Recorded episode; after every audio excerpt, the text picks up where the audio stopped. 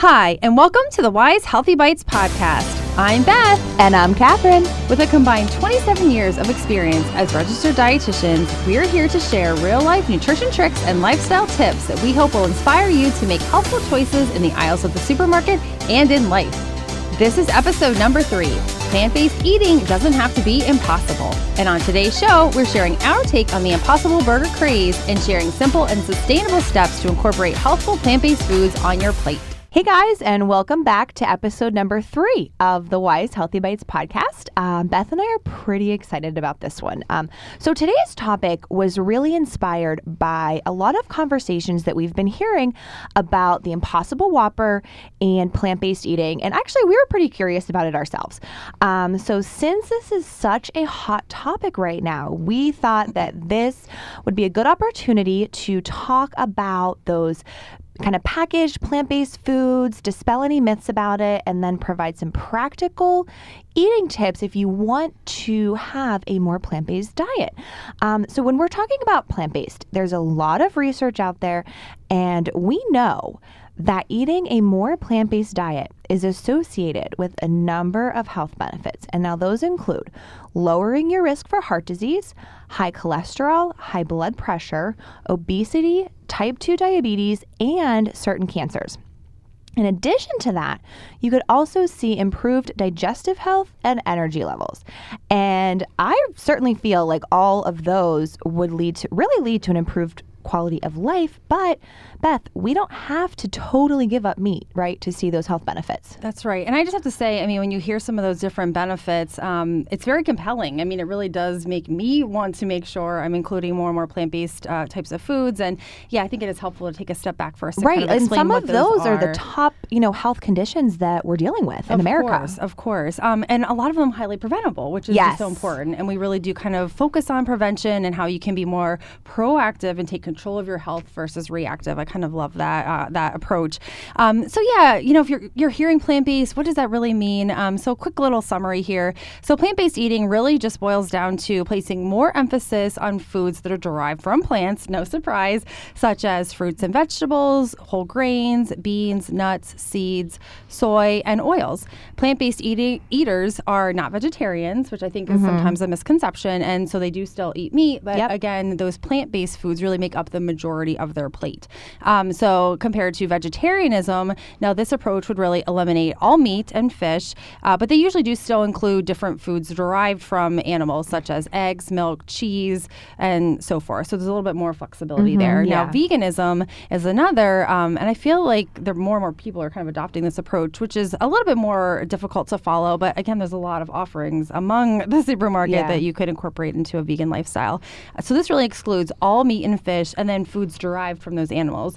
So a vegan would not include um, eggs or, or, dairy products, and something that's actually um, containing one of those ingredients, some something like mayonnaise, for example, right, would not ha- be yeah. something a vegan would eat. Yeah. Um, so you kind of have different levels there. Plant-based eating, certainly to me, being the most like flexible approach. I totally agree. And uh, a little bit more easy to adopt, and it's it's always just a good place to start. So if maybe you embark down that path and you want to take it another step, you could always consider a more um, different type of option like vegetarianism or even veganism per- yeah perhaps. and i think it's good to define what that is because some people might think that plant if you're having a plant-based diet you can't eat meat but that's right. really not the case it's just putting less focus on meat and more focus on the plants. Definitely. So yeah, it's good to define that. So now let's go back to this Impossible Burger. Yes, let's talk so about the Impossible. In case you haven't heard of the Impossible Burger, so this comes from Burger King, and Burger King isn't the only fast food chain to have something like this. There's a lot out there and a lot more coming. Um, so basically, the Impossible Whopper is a vegan burger patty um, that is dressed up to look like the classic Whopper. So this launched um, a couple months ago, and so really we wanted to i mean we were going to talk about this so we wanted to know what it tasted like. So we got an impossible whopper and we got a regular whopper. Mm-hmm. and we tried them side by side. And let me tell you when we cut that in half i really wouldn't be able to tell which was which. And whenever i tasted it i was genuinely surprised at how much they tasted the same mm-hmm. with I mean, I just, I really could not believe because I've had a lot of other um, plant based meats. Mm-hmm. And you could really kind of tell. But with this was probably the first one where I seriously couldn't tell. Yeah, I, what, do I- you, what did you think? I definitely agree, and I, you know, I think this was a, a fun experiment in like the name of research for the podcast. Of course, we wanted to be genuine to share the information that we're uh, talking about. Of course, so really, aside from the difference in, um, I kind of noticed the lack of that flame grilled flavor that the Whopper is kind of known for. Um, I really didn't think it tasted significantly different either, especially when you had the bun and the condiments, kind of the whole package, so Right. that dressing and everything was all together. Um, now, when we kind of broke them apart and then looked at the burger side by side and then maybe tasted the burger patties separately, I do feel like there there's a little bit more of a notable difference. But together, you know, I was pleasantly surprised. I Yeah. guess. I mean, I, I definitely do also love um, or enjoy vegetable burgers, veggie burgers, and so Yeah. forth. Uh, so this was it was a it was a good kind of experiment. I, I was pleasantly surprised for sure. Yeah. Um, I think what's most im- important to note and also very surprising is that this burger is not necessarily marketed as being a more nutritious That's option. right. Um, and the brands will actually say that themselves. You know, they're really aiming the product at meat eaters who are striving to include more plant-based diet, more plant-based foods. And then also just lessen their overall impact on the environment. Yeah. All right, so let's really dig in and take a quick look at the nutritionals to see how these two uh, types of burgers uh, stack up. So, for a four ounce, 80% lean ground beef, portion, it would be around 280 calories compared to four ounce impossible meat, that would be 240 calories. So very like meager calorie savings. Um, and so the total fat content, which I think uh, is again an area where folks would be really surprised, 18 total grams of fat from lean ground beef, and then 14 grams of fat from the impossible meat. Right. And there's some reasons behind that, which we'll discuss the ingredients in just a moment. Uh, saturated fat too. So this might be why someone would go to a plant-based diet because generally it is a little bit lower in saturated fat, Right. and you're eating more of those healthful fats. Uh, so the saturated fat content, the impossible meat actually has one more gram of saturated Right. fat compared to uh, lean ground beef, which again I think is very yeah, surprising. and I think you're totally right because typically one of the overall aspects of a more plant based diet is that it's lower in saturated fat because that's what's coming from the animal products. But fat is what gives food flavor. So that's what kind of helps this, you know, taste good. Exactly. And I think something else that's really notable too, and this is this kind of translates even into other types of packaged plant-based foods, which we'll also talk about, is the sodium content. Yes. Um, so compared to the lean ground beef, again, the impossible meat would have 370 milligrams of sodium per that four ounce portion, and the lean ground beef would only have 95 milligrams of Right. sodium. And this is of course without added sodium and some of those you know other ingredients and so forth. Right. But I think that's an important thing to note too that a plant-based diet generally, you know, it, you're including more fruits and vegetables, you know, probably less processed foods in, in most cases, so the sodium content would be more controlled. So this I felt was a little bit of a surprise, Yeah. and someone else Right. listening might because that's a surprise along too. with fat giving food flavor, sodium helps to enhance flavor in foods. Of course, right. You know, so if we look at so what are these plant based burgers made of? Because I wanted to know what was in there because this stuff looked like meat. So the main ingredient in the Impossible Burger is actually soy protein, um, coconut, and sunflower oil. So that's where you're getting that saturated fat from is that coconut oil. But so it's so the Impossible Burger or the impossible meat. So it uses an iron containing molecule from soy plants that gives the burger that meaty look. So then, really, the other major player in the plant based food right now, the plant based meats, I'm sorry, is Beyond. So that's another brand. So their meat is made from pea protein, coconut, and canola oil. And they use a beet and apple extract to give their product that red meaty look. So the so both products are using something to kind of enhance that meaty look and flavor and kind of redness to it. So I thought that was really interesting, but they are plant based. Um, so it's soy and pea protein that they're using um, in those items. So, so really, uh, and so what I think is at play here, and a lot of other plant based food offerings um, in fast foods or that are sold in the supermarket is this notion called the health halo. And if you haven't heard of that before, so the health halo means that there's this food seems better for you than it really is because we're saying plant based, you know, plant based burgers, this has got to be great for us. But if we just took a look at the comparison, it's very similar to regular meat. So you really kind of have to look because some of these plant based and vegetarian and vegan um, items really might have whole food ingredients as their core. But a lot of others do rely on highly processed ingredients just to give them um, kind of the flavor and texture that people are expecting. Um, and this is not a new concept. You know, mm-hmm. these plant based meats have been around for years. Um, and they are an easy way to incorporate, you know, more plant-based items into your diet, but I don't think we should really consider them as like better for you foods or health foods. Like we really should be building our meals and snacks on whole foods um, to really get the most nutrition bang for your buck. Uh, yeah, I definitely agree. And I think, too, you know, Whole Foods generally will be less um, expensive. So that's another really important point that most listeners would probably agree with that we're trying to get the most nutrition out of our grocery shopping trip, you know, for a very reasonable, uh, reasonable cost. Right. Um, and you know what? I'm going to interject now because I did some research. Yes, you did. And this price comparison. So, just real quickly, I have four items. So, one pound of this plant based meat, so 16 ounces, is $10. One pound of, or 16 ounces of 80% lean ground beef is $3.99. So, that's a huge mm-hmm. compare change. Mm-hmm. Um, and we're going to talk about some plant based options here, the whole food plant based options. Um, a pound of whole grain brown rice is $1.27, and a can of kidney beans is 59 cents.